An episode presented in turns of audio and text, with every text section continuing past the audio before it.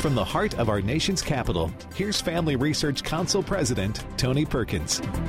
Welcome to Washington Watch. Well, coming up on this Wednesday edition, last night, in the wake of yesterday's vote removing Kevin McCarthy as House Speaker, the former Speaker said he would not continue to seek the Speaker's job and he was going to be stepping aside.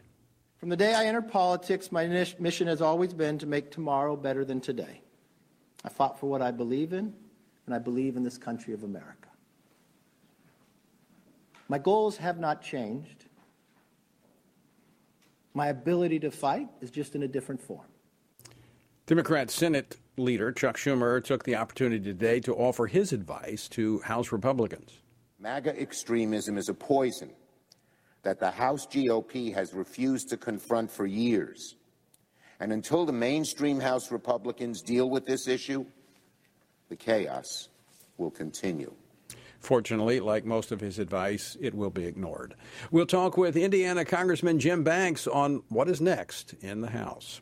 The southern border continues to not only be a security problem for the nation, but polling also shows it is increasingly becoming a major political problem for the Democrats and for President Biden. So, how do they respond? Well, they blame Republicans and spend more money. The, the president is going to continue to do everything that he can to deal with what's going on at the border. He asked for $4 billion in supplemental funding, and House Republicans want to take away law enforcement at the border. And so you could not have two different ways of moving forward in dealing with the border. Texas Senator Ted Cruz joins us for that conversation a little later. And the Army having trouble once again uh, meeting its recruiting goals. This year, falling 10,000 short. So they are reportedly launching far reaching reform efforts. Well, what are they? Are they the right reforms? We're going to talk with our own general, retired Lieutenant General Jerry Boykin, joins us later for that discussion. And what happens when religious leaders and religious denominations depart from an orthodox view of Scripture in an effort to accommodate present day unorthodox views of issues such as human sexuality? Well, comments from Pope Francis regarding same sex unions suggest that that may be where he's taking the Catholic Church. But the Pope is not alone. alone. Atlanta pastor Andy Stanley is drawing widespread criticism after he hosted an LGBTQ conference at his church. In my opinion, just my opinion, his version of biblical Christianity is the problem. His version, this version of biblical Christianity, is why people are leaving Christianity unnecessarily. Bottom line, that version of Christianity draws lines. And Jesus drew circles. That was uh, Andy Stanley last Sunday responding to Dr. Al Mohler's criticism of the conference. David Closson, director of FRC Center for Biblical Worldview, will join me for a discussion on that topic. The website, tonyperkins.com, lots of resources there for you, as well as contact information for our guest. Our word for today comes from Romans chapter 11. Oh, the depth of the riches both of the wisdom and knowledge of God. How unsearchable are his judgments and his ways past finding out. For who has known the mind of the Lord? Or who has been, been his counselor? Or who has first given to him, and it shall be repaid him? For of him, and through him, and to him are all things, to whom be glory forever. Amen. Paul closes this chapter on how God has and is accomplishing his plan and purpose to get the gospel message to the entire world. And this is what it's all about Jesus. All things come from Jesus Christ, all things are sustained by Jesus Christ, and all things are for the purposes and glory of Jesus Christ. Bottom line, it's all about Jesus. You can join me weekday mornings for a short devotional based on our Stand on the Word Bible reading plan at tonyperkins.com. Well, following yesterday's historic vote to remove Congressman Kevin McCarthy as Speaker of the House, the lower chamber of Congress, Congress announced a recess as leadership from both parties huddle privately to determine next steps. Now, Congressman Jim Jordan and Steve Scalise have both announced they would seek the speakership. Others may enter before a scheduled vote next Wednesday. But where does this leave the work of the House as the clock continues to tick on the temporary funding bill passed last weekend that expires November the 17th. Well, joining me now to uh, to discuss this is Congressman Jim Banks. He serves on the House Armed Services Committee, the House Committee on Education and Workforce, and is a member of the RSC Executive Committee. He represents the third congressional district of Indiana. Congressman Banks, welcome back to the program. Hey, Tony, good to be with you. Hey, and I also want to thank you for doing such a great job speaking on our military panel at last month's Pray Vote Stand Summit. Uh, your comments were excellent. We got a lot of feedback on them. Well, I'm very honored to do it. I love being there. Such a great crowd and uh, to be with so many other conservatives. So thank you very much for having me. Well, you have served in a leadership post. You headed up the Republican Study Committee, and uh, the, the, Congress now finds its, itself uh, in uncharted waters, especially uh, Republicans. Unprecedented situation. Walk us through the process that began last night after the chair was vacated. Well, I, I went to the, the House Republican conference meeting where uh, former Speaker McCarthy announced that he wasn't going to run again, and that at that point, Patrick McHenry uh, had already been appointed the acting Speaker of the House. Now, Tony, as you can imagine, this has never happened before, so so many unanswered questions that couldn't be answered in that room last night. So the acting speaker announced that on Tuesday of next week, we will have a candidate forum.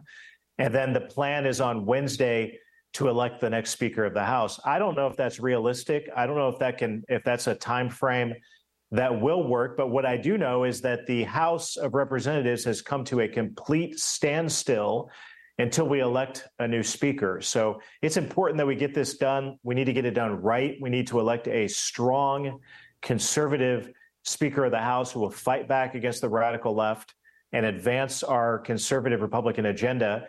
I, I, believe the obvious choice of who that should be is Jim Jordan, a proven conservative fighter who's always the one leading the fight uh, for conservative causes in the Congress. Other good names that are out there as well that that uh, you and I know well. Uh, it just seems to me like Jim Jordan is the conservative fighter who can unify Republicans at this time to move us forward. I just think we have to get it done quickly, get it done as fast as we can, get it done the right way, and then unify the party and move forward. I, I, I could not agree more in terms of the, the, timing of this. It has to get done. But I want to be very clear. I, I, I want to make sure I have clarity on this. Nothing gets done until the speaker there. Will the appropriations process move forward at all, or is everything on pause until this is resolved? Yeah, as we understand it, uh, per the rules, when a speaker is vacated from the position, everything comes to a standstill. Nothing can go. Nothing can work its way through uh, the floor of the Congress. Now, we just last Saturday passed a, a, continuing resolution. I voted against it, but it passed.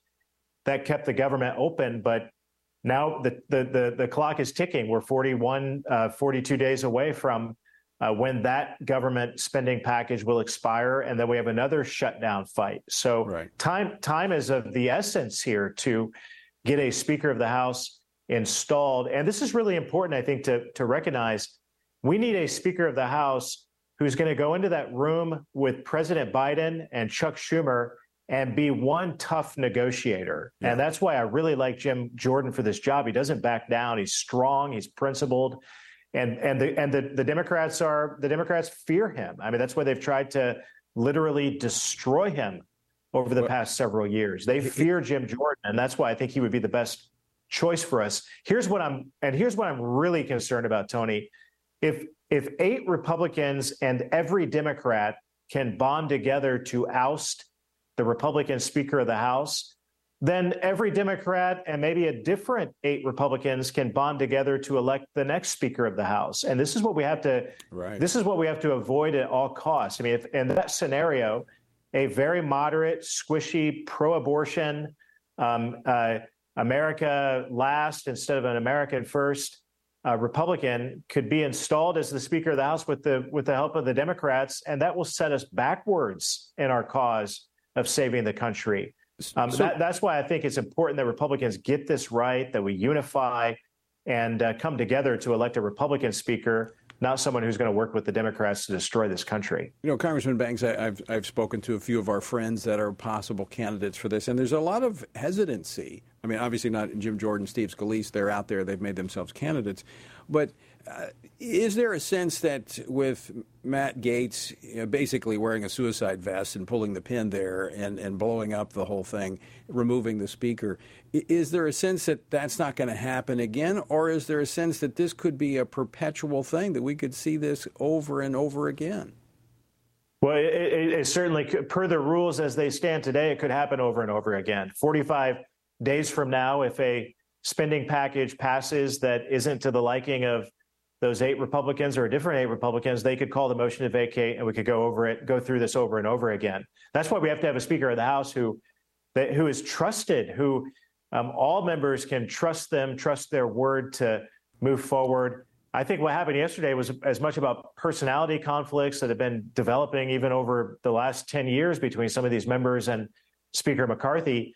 Um, we we got to put personalities aside and recognize that this country is in great peril. Uh, that, that what's going on in America today, because of the ra- what the radical left is trying to do to destroy this country, Republicans have to be unified to fight back against it. My my grandpa always said the the Democrats are the evil party and the Republicans are the stupid party, and we looked pretty stupid yesterday when we can't get we can't get together and move forward while the Democrats are unified and clean our clock on some of these uh, big well, issues. So I, mean, I, I think I, that's why I think next week is so important for us to unify and move forward as fast as we can with a strong conservative Speaker of the House, not someone who's going to go along to get along with the Democrats. I mean, you, you, you touched on something there that I think is very important because I've heard that in many of my private conversations trust.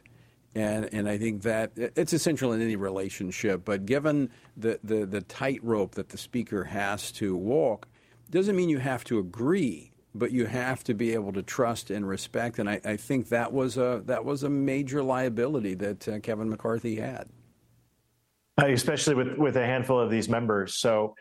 Uh, you know, it could have been a different scenario. It could have been it could have been eight very moderate members who did. I mean, one one of the members, one of those eight members yesterday, by the way, Tony uh, voted to oust Speaker McCarthy because Speaker McCarthy didn't put pro-abortion bills yes, on the I floor. So keep keep that in I mind that. too. I mean, I this was a that. mixture of issues. So we, we, just have to we have to come together, recognize what's at stake. America is at stake, so and we have to come together. The the voters gave us a majority to be a check on Joe Biden and the dangerous radical agenda of the left. We've got to make sure that we live up to that, or we're going to lose the majority in a in a in a quick minute. I, I agree with that. 100% agree with that. So, very quickly, we're up against a break.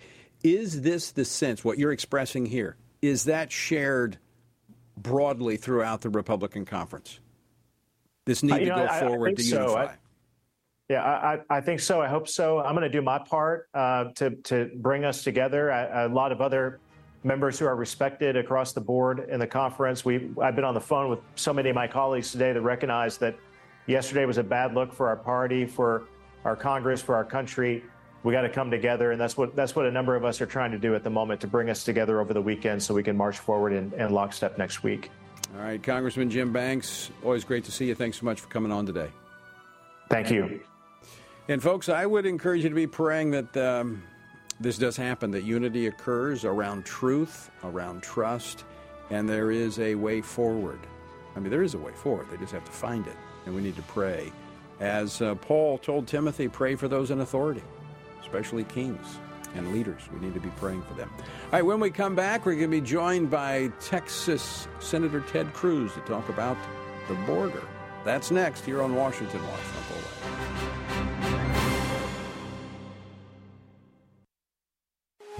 Today, more than ever, men need a reminder of what biblical manhood looks like and to understand God's good design for them, to serve as provider, instructor, battle buddy, defender, and chaplain. They need a battle plan to truly live out their role. Family Research Council's Lieutenant General Jerry Boykin and Dr. Kenyn Cureton's book, Strong and Courageous, a sequel to Man to Man, offers this battle plan so that men can pursue their God given responsibility in a culture quickly turning away from God's design. The authors unpack the Old Testament book of Joshua as the focus of their study, asking readers to look to his leadership to help consider and apply the key principles of biblical manhood. It's time for men to accept their role in the family and community and truly embrace their God given purpose. To order your copy of Strong and Courageous, A Call to Biblical Manhood, go to frc.org slash strong and courageous. Again, that's frc.org slash strong and courageous. Christians must be sure to faithfully think about the issues that have taken our culture and many of our churches by storm from a biblical perspective. Family Research Council's David Closson, along with co authors Denny Burk and Colin Smothers, released a new book, Male and Female He Created Them, a study on gender, sexuality, and marriage to help Christians better grasp the Bible's teaching about these issues. This study presents a biblical view of homosexuality, transgenderism, and marriage. With this new resource, readers will be given guidance on specific questions related to preferred pronouns, identity, intersex conditions, and other matters that our churches must be discipling their members to respond to with love and biblical conviction. As part of the study, readers have access to supplemental videos by Dr. Albert Mohler, Dr. Heath Lambert, Reverend H.B. Charles, Dr. Christopher Yuan, Dr. Rosaria Butterfield, and others that expand and elaborate the themes of each chapter. To purchase a copy, go to HeCreatedThem.org. Today, we find that global persecutions of Christians is growing more menacing every year. Family Research Council's Lela Gilbert, Ariel Del Turco, and Lieutenant General Jerry Boykin's book, Heroic Faith, shares personal stories from those who have endured religious persecution and gives a close look at the dire situations Christians often face due to dangerous and sometimes deadly opposition to their faith. The book's true stories of persistence and faithfulness amidst crisis offer inspiration and hope. Heroic Faith also provides insights into the ideologies driving the hostility and persecution, what steps the U.S. government might take to help, and how readers can best respond to the struggles of the faithful. It is critical for us to learn from our brothers and sisters who are suffering deeply and to do whatever we can to help. You can get your copy of Heroic Faith wherever books are sold or by going to frc.org slash heroic faith. Again, that's frc.org slash heroic faith.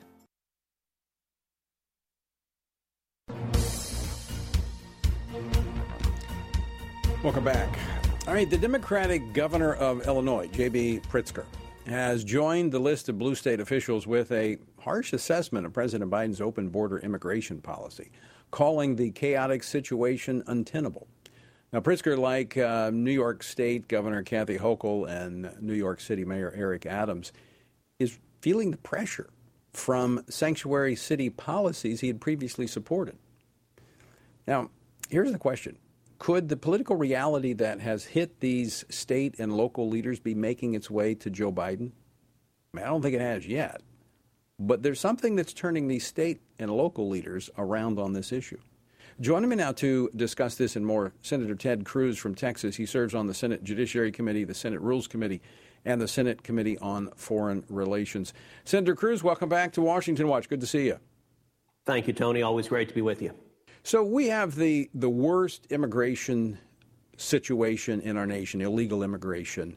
Now even advocates for sanctuary cities are changing their tune. Is it fair to say yeah. that tactics like those used by Texas Governor Greg Abbott to get other states to share the burden of this uncontrolled border chaos did more to persuade on this issue in one year than anything else in the last 40 years? Oh, look, absolutely. It has brought home the consequences of, of this unprecedented action. Look, look, however bad you think our border crisis is, unless you've seen it firsthand, I promise you it is worse than you think it is. When you go down to the border, it is a constant wave, it is a constant invasion. We're now north of 7.6 million people who have come illegally into this country since Joe Biden became president. And, and you know, you talked about Democratic mayors and Democratic governors. Take a look at, at, at someone like Eric Adams the, the, the mayor of New York City, who, who faced with 110,000 illegal immigrants, he has said that illegal immigration is a crisis and that it is destroying New York City. Well, if 110,000 is destroying New York City, what does he think 7.6 million are doing to the state of Texas and the other states on our southern border? This is indefensible. And I got to tell you, the people who are suffering, the, the, the, the, thousands upon thousands of people who are dying, the crimes that are being committed, the children that are being brutalized, the women who are being sexually assaulted, the Americans who are dying of drug overdoses, it, it is a travesty at a level never seen on our border until Joe Biden and these radical Democrats came into office. So, Senator, as you mentioned, we talked about the, the Democratic leaders are saying, "Hey, this this policy doesn't work. We got to fix it." Yep. falling on deaf ears. The polling now shows that the American people, when you look at the economy, you look at crime and border, those are the top issues people are concerned about, and they give the Democrats failing marks yep. on that. So, what's behind this? I mean, is the president and his administration absolutely blind, or is there a bigger agenda here? So it's not even that they're blind, it's, the, it's that they're willfully blind. They do not care. They want this outcome. The thing to understand is Joe Biden is not trying to stop illegal immigration. Alejandro Mayorkas, the Secretary of Homeland Security, is not trying to stop illegal immigration. He wants more of it. He's trying to accelerate it. He's trying to facilitate it. He views his job as an effort to get even more efficient, taking people, you're showing footage right now of people walking across the border in droves. He wants to get even faster and faster and faster, sending those people to every city in America. He wants to be the most efficient, processing. Today, right now, the Biden administration is the last mile of the human trafficking network that is brutalizing millions of people. And, and really, there are two reasons for it. Number one, this Democrat Party has handed their agenda over to the radical fringe on just about every issue. And so on, on immigration, it's the open borders crazies who believe we shouldn't have a border, that we have no right to have a border, that anyone on the face of the earth who wants to come to America should be allowed to come.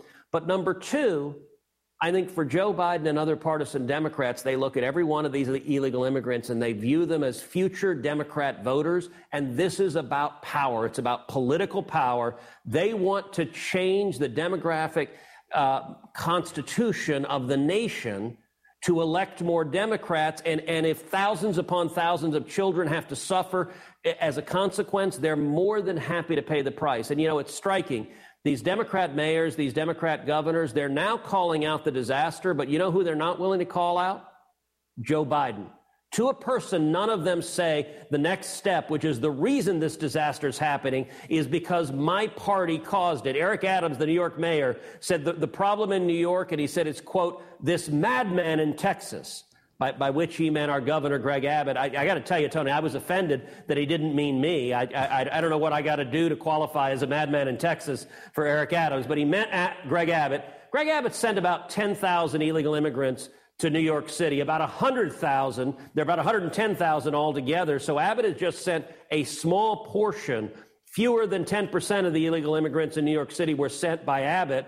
And yet, Eric Adams will not blame Joe Biden, and he won't blame Chuck Schumer, who lives in Manhattan. I've offered to give Eric Adams Schumer's cell phone if he wants to put blame at the feet of the people who could change it, he needs to be willing to call out his own party. And none of these blue state Democrats have indicated any willingness to do that. But the American people see who is behind this because while the sure. White House yes. blames the Republicans, uh, the American people see it's the Democrats.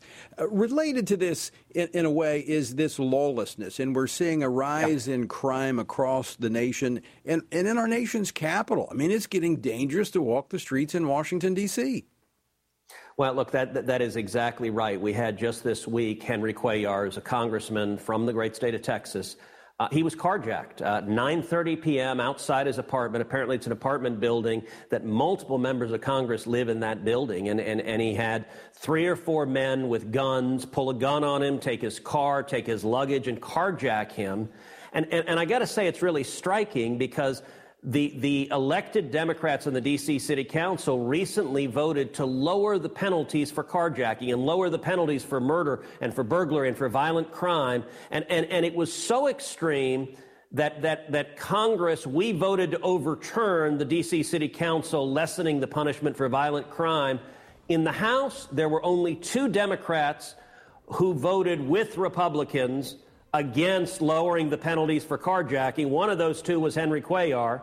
Uh, the other was Vicente Gonzalez, who's another Texan. Every other Democrat voted in favor of lessening the penalties. Uh, as you know, Tony, I, I, I do every week a podcast. It's called Verdict with Ted Cruz. I do it Monday, Wednesday, and Friday. Actually, today's podcast discusses two things discusses the Speaker of the House chaos that's unfolding in, in, in the House yesterday and what it means, what's likely to come up next. But secondly, it discusses exactly this issue you just raised, which is the crime wave in D.C. and across yeah. the country that is being caused by these radical soft on crime policies from Democrats. Senator, we've got to leave it there. We're out of time. Thanks for joining us. Have a great day. Always a pleasure. All right, folks, don't go away. We're back after this. Men are constantly told that there is no place for their thoughts and concerns about abortion. However, this attitude ignores the fact that both women and men are deeply and personally affected by abortion. Furthermore, one does not have to be a woman to know that abortion ends the life of an innocent, unborn child.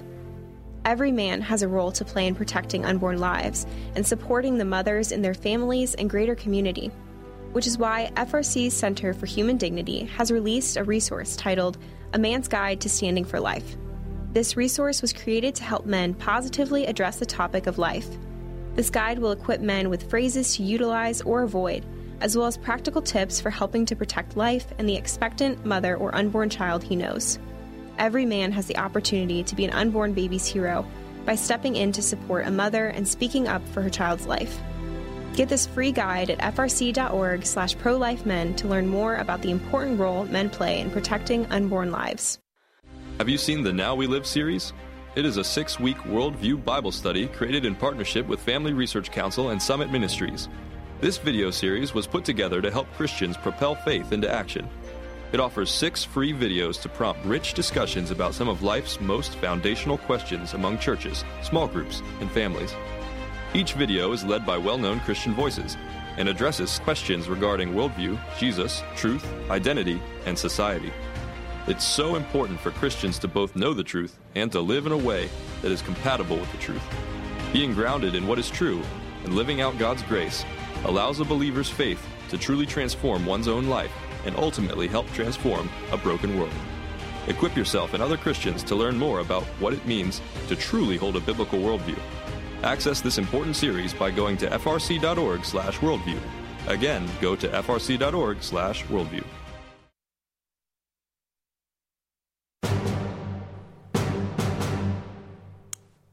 The website, tonyperkins.com, resources there for you so that you can be an active participant in our republic. Our country was made not for spectators, but for participants. Go to tonyperkins.com. Yesterday, Pentagon officials announced sweeping changes to the military's recruiting process as the Army faces recruitment challenges that they've not seen really in the 50 years since the end of the draft. Among the changes, no longer will the Army place officers on temporary assignment as recruiters. Instead, they're going to have a team of permanent, full time talent acquisition specialists who will handle that role.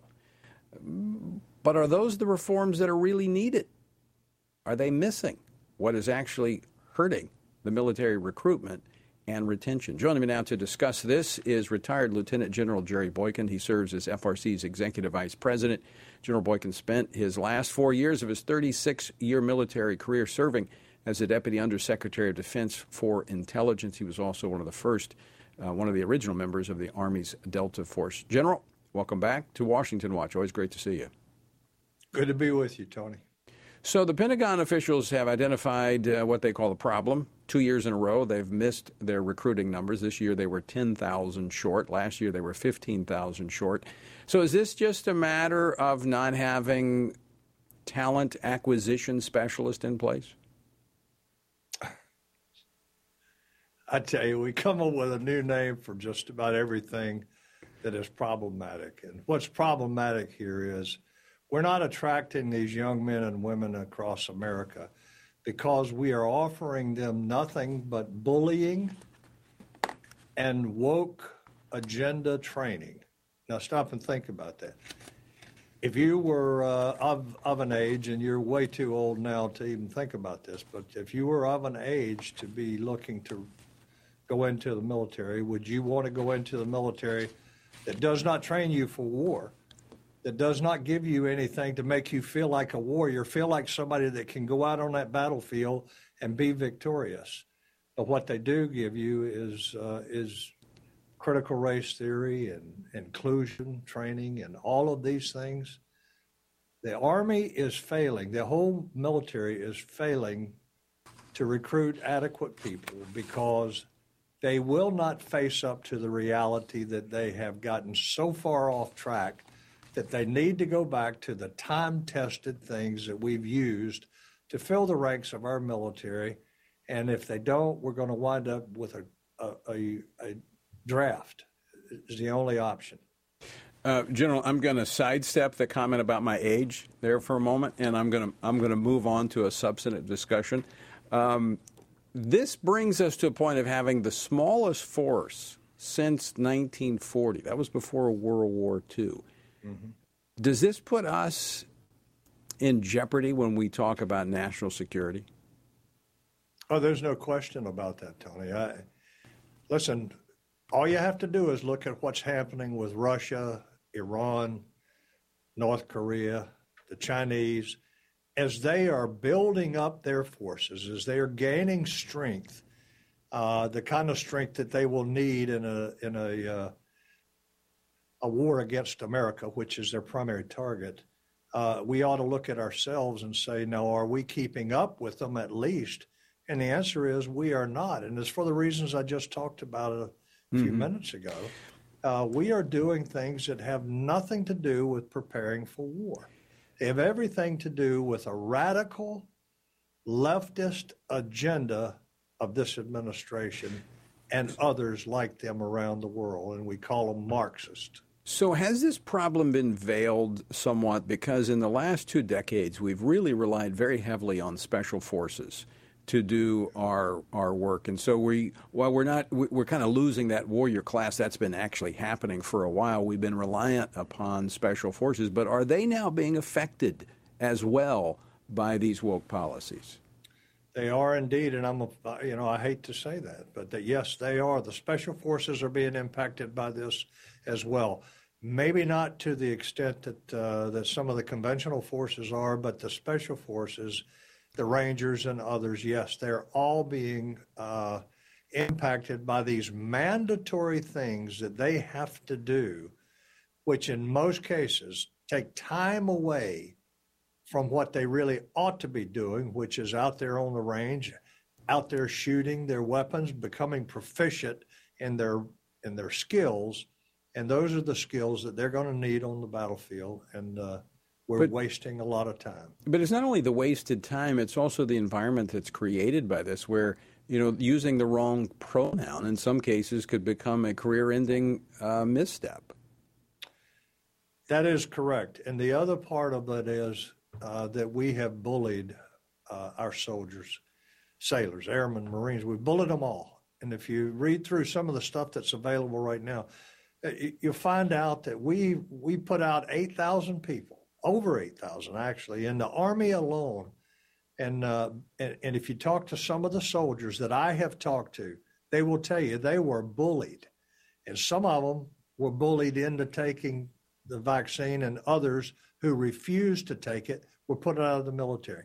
Bullying. Now, you think that they are going to want to, uh, uh any soldier is going to want to follow a leader that has just bullied him into doing something that he is very opposed to, which right. is take a vaccine that he th- he does not believe in for various reasons, part of which are his personal faith. That's and... not going to happen. You're not going to get a, a soldier on the battlefield to follow a leader that knows that that leader does not care about him. He cares about his next promotion, and he is not going to do anything to try and preserve that soldier's career. He's going to follow some ridiculous uh, instructions that he has received and hasn't done anything to push back on it and say, my soldiers don't want this. And it my starts soldiers at the, don't need this. It starts at the very and, top. Uh, General, Tony, we're, we're out of time. Got to leave it there. We'll pick it up next time. Folks, stick with us. We're back after this.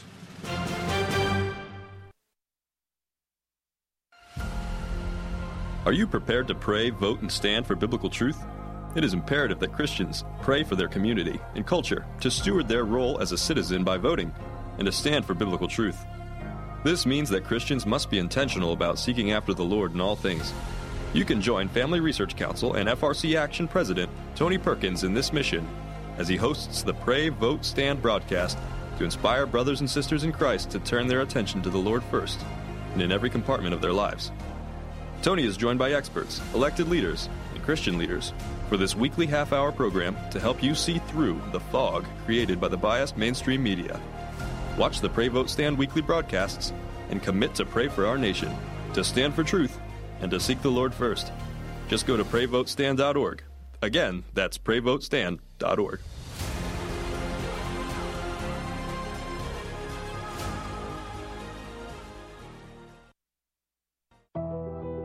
Tech censorship is on the rise. Big tech companies are attempting to cancel conservatives and Christians, which is why here at Family Research Council, we've decided to be proactive so that big tech cannot silence us completely.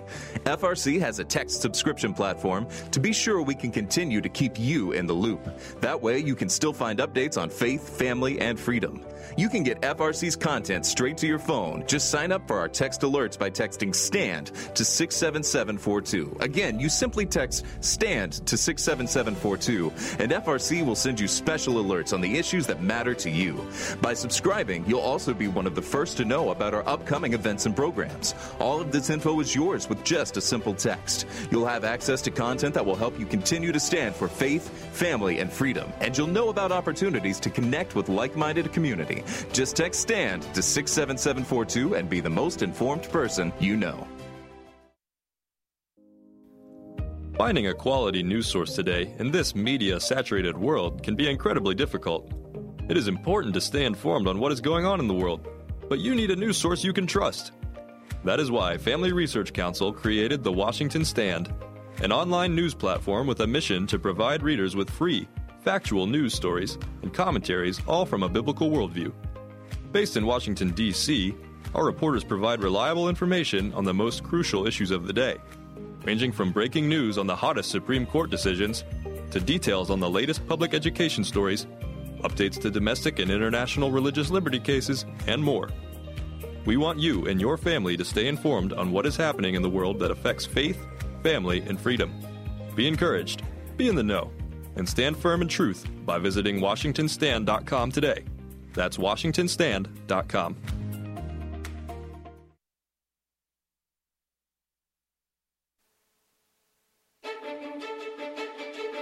FRC celebrating 40 years with Pastor Gary Hamrick. Wishing everybody at Family Research Council a happy 40th anniversary. As a church, it's our joy to partner with such a great ministry like yours. You're on the front line of fighting for faith, family, and freedom. So thank you, Tony Perkins, all the staff, and all the volunteers at Family Research Council, and happy 40th anniversary.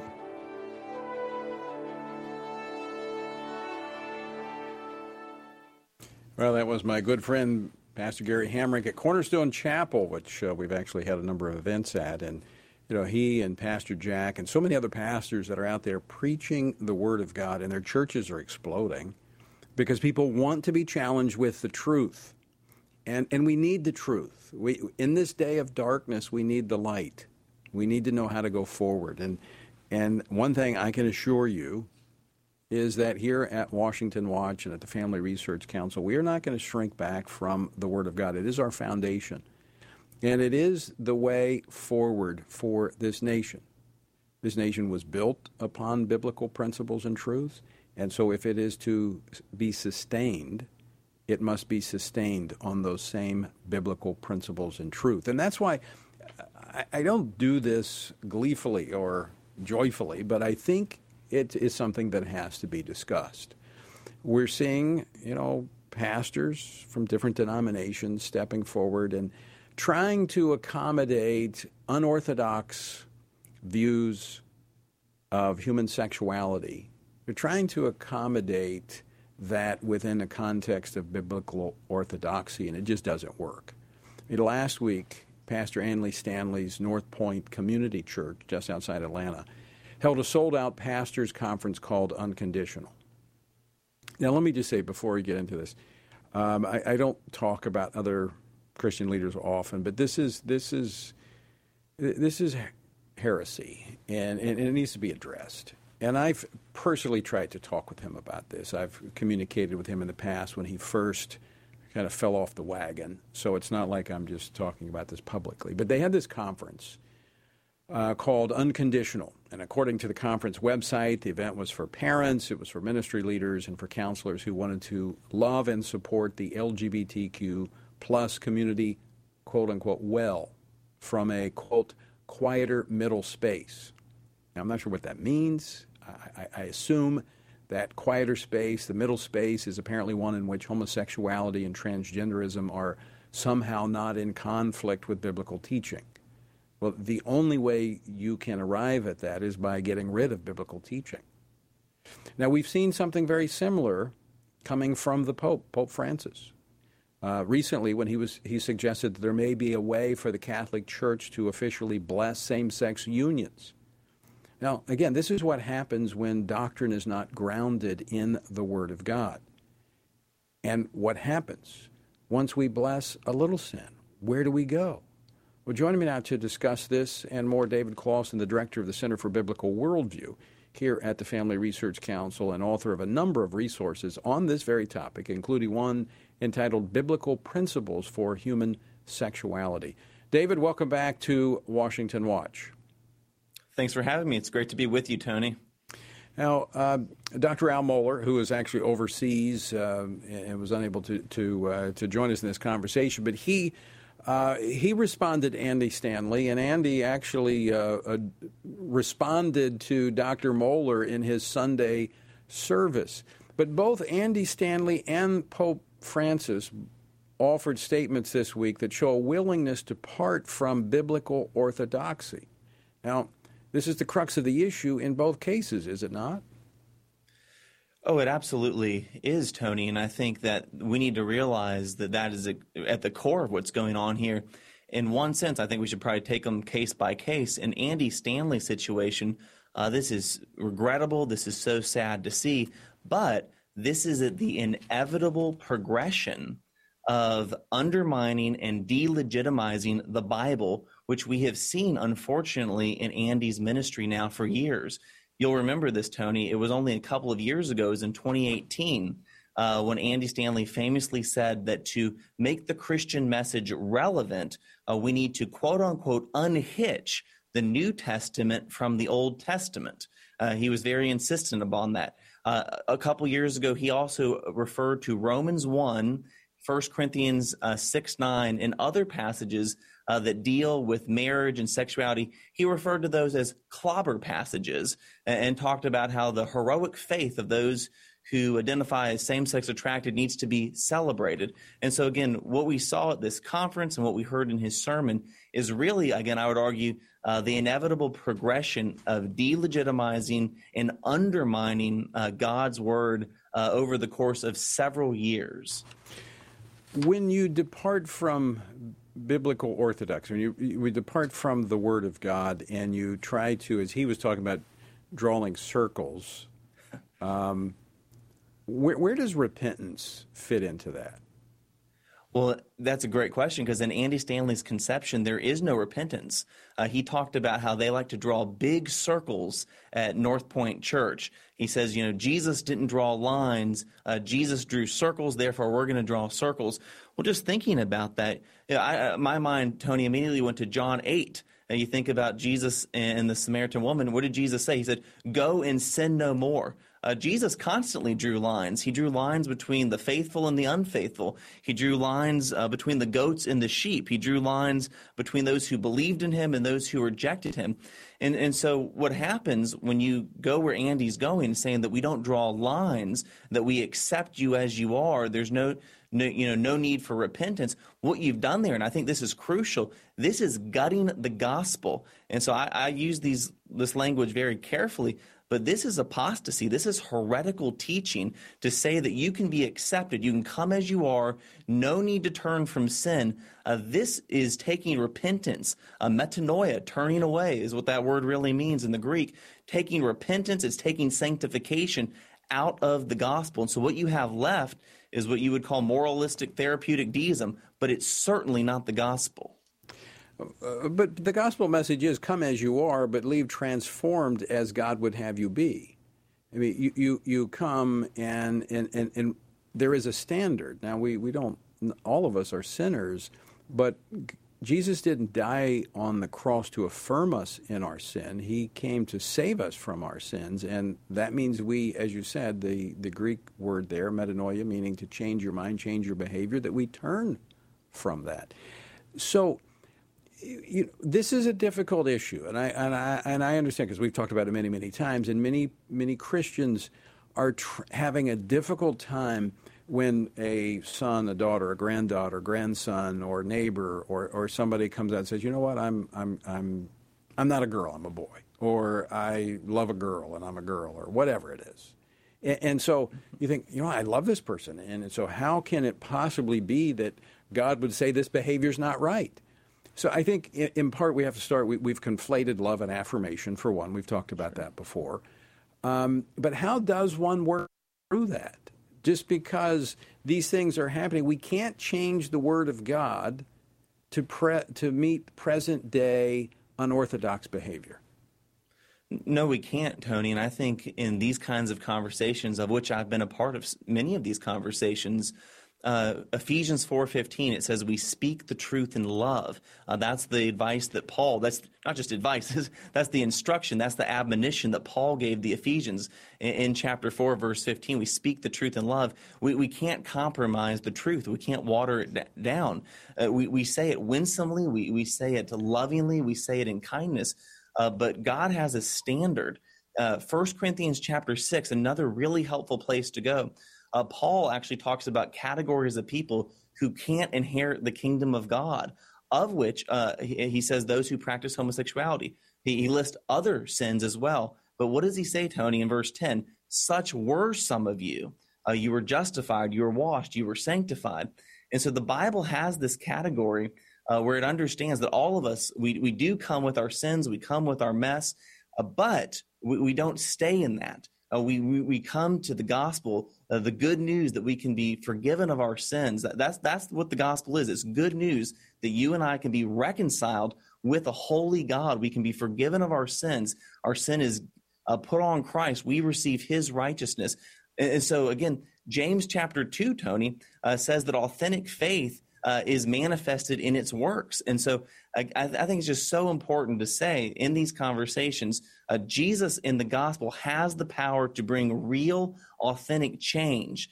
Uh, and that's where we need to be in this conversation. Right, transformation. Tony. We can't subvert or transform uh, God's word to say something that actually it teaches it, the exact opposite. And, and it is the truth that sets us free. But if we're afraid to speak the truth, how will people be free? I mean, Paul talks about how will they know unless there is someone who preaches, someone who proclaims that truth. And I, I mean, I want to kind of follow the logic here a little bit with essentially the same um, points being made by Andy Stanley and by uh, the Pope that you can bless these same sex uh, relationships. In, in, fact, Andy said, you know, we have to make a decision when two people make a decision to enter into a same sex romantic partnership. It's our decision to determine how we're going to respond to that decision. So, so why is uh, homosexuality, transgenderism put into a different category? I mean, what if it were someone who was already married and decided, you know what, I really love this this other person. It's not my spouse, but you know, I'm I'm I'm going to enter into a relationship with that person because that's what I feel like I should do. I mean, how do you say that that's wrong, but not the other relationship?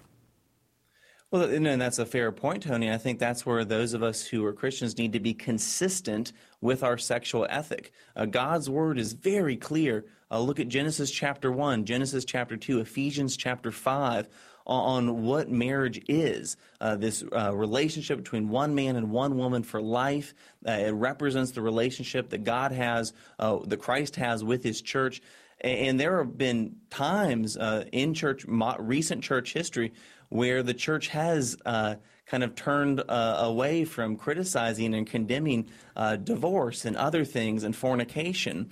Uh, we don't even use the word fornication anymore, uh, talking about sex outside of marriage. And, and so sometimes it is, I think, with good reason that some people say, well, you Christians uh, only focus on homosexuality or so called same sex marriage. And so I think we do need to have a consistent sexual ethic. The Bible has a, a consistent sexual ethic. And I do think that the churches uh, that have maintained a a high view of the Bible that have affirmed the authority and inerrancy and infallibility of the Bible have maintained a consistent biblical ethic. And Tony, it's going to be increasingly harder to do that as these, you know, we're facing the headwinds right now. And those churches, those denominations uh, that continue to insist on uh, understanding that the Bible teaches uh, about marriage between one man and one woman and that sexuality is to be confined in the boundaries of marriage, increasingly we're going to seen, be seen as outdated and bigoted and subversive. And Tony, the, that, that right there, I think, is one of the reasons uh, that Andy Stanley and even Pope Francis are trying to find some way to find a, a middle way uh, because it's not fun being in the crosshairs of society and the crosshairs of culture. But that's where we need to take it back to what God's word says. And where, where, where there's a thus saith the Lord, that's where we need to stand firm, uh, come what may. But where will this ultimately lead from? You know, I have elected leaders all the time say, you know, Tony, why, why do Christians want me to talk about and vote on issues that pastors won't preach about from their pulpits? And so the, the church is kind of the standard for morality in our nation. But so if we reject the Word of God and we just, you know, start redefining things, what becomes the standard? I mean, how do you determine what's right and wrong if you have jettisoned the Word of God as that standard? Well, when that happens, Tony, you end up where you, uh, the book of Judges, uh, you know, where there's no king, where there's no standard. Everyone does what is right in his own eyes. One of the things that FRC's uh, uh, Center for Biblical Worldview survey that we released last month shows that unfortunately and tragically, uh, that an increasing number of people in the church no longer believe in something called objective truth, that there are absolute moral standards. And so I think one of the reasons, Tony, that the church is under siege right now in all quarters uh, is because the church is one of the last bastions uh, that declares that there is such a thing as objective truth, there is such a thing as absolute moral standards. And when that standard is compromised, uh, we don't have to guess what happens, Tony. Look at this country in the 20th century when theological liberalism entered uh, mainline denominations.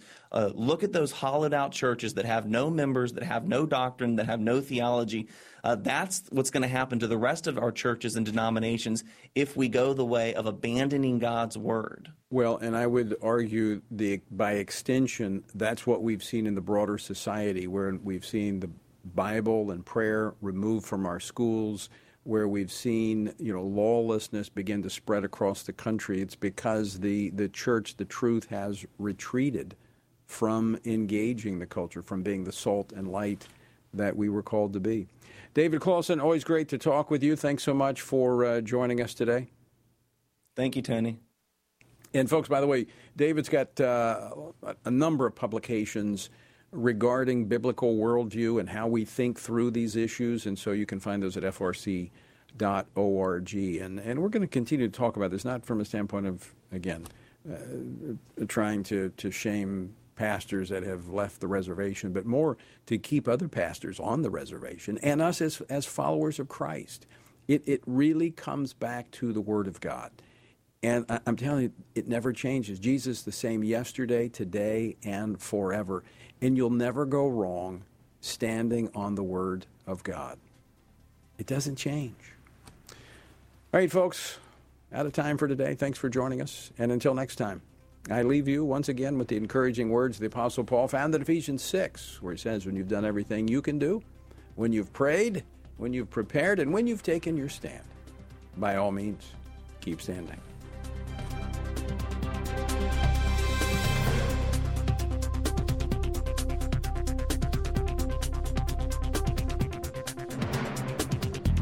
Washington Watch with Tony Perkins is brought to you by Family Research Council and is entirely listener supported. Portions of the show discussing candidates are brought to you by Family Research Council Action. For more information on anything you've heard today, or to find out how you can partner with us in our ongoing efforts to promote faith, family, and freedom, visit TonyPerkins.com. Also, to leave a comment about Washington Watch, call our watch line at 1 866 372 7234. That's 1 866 372 7234.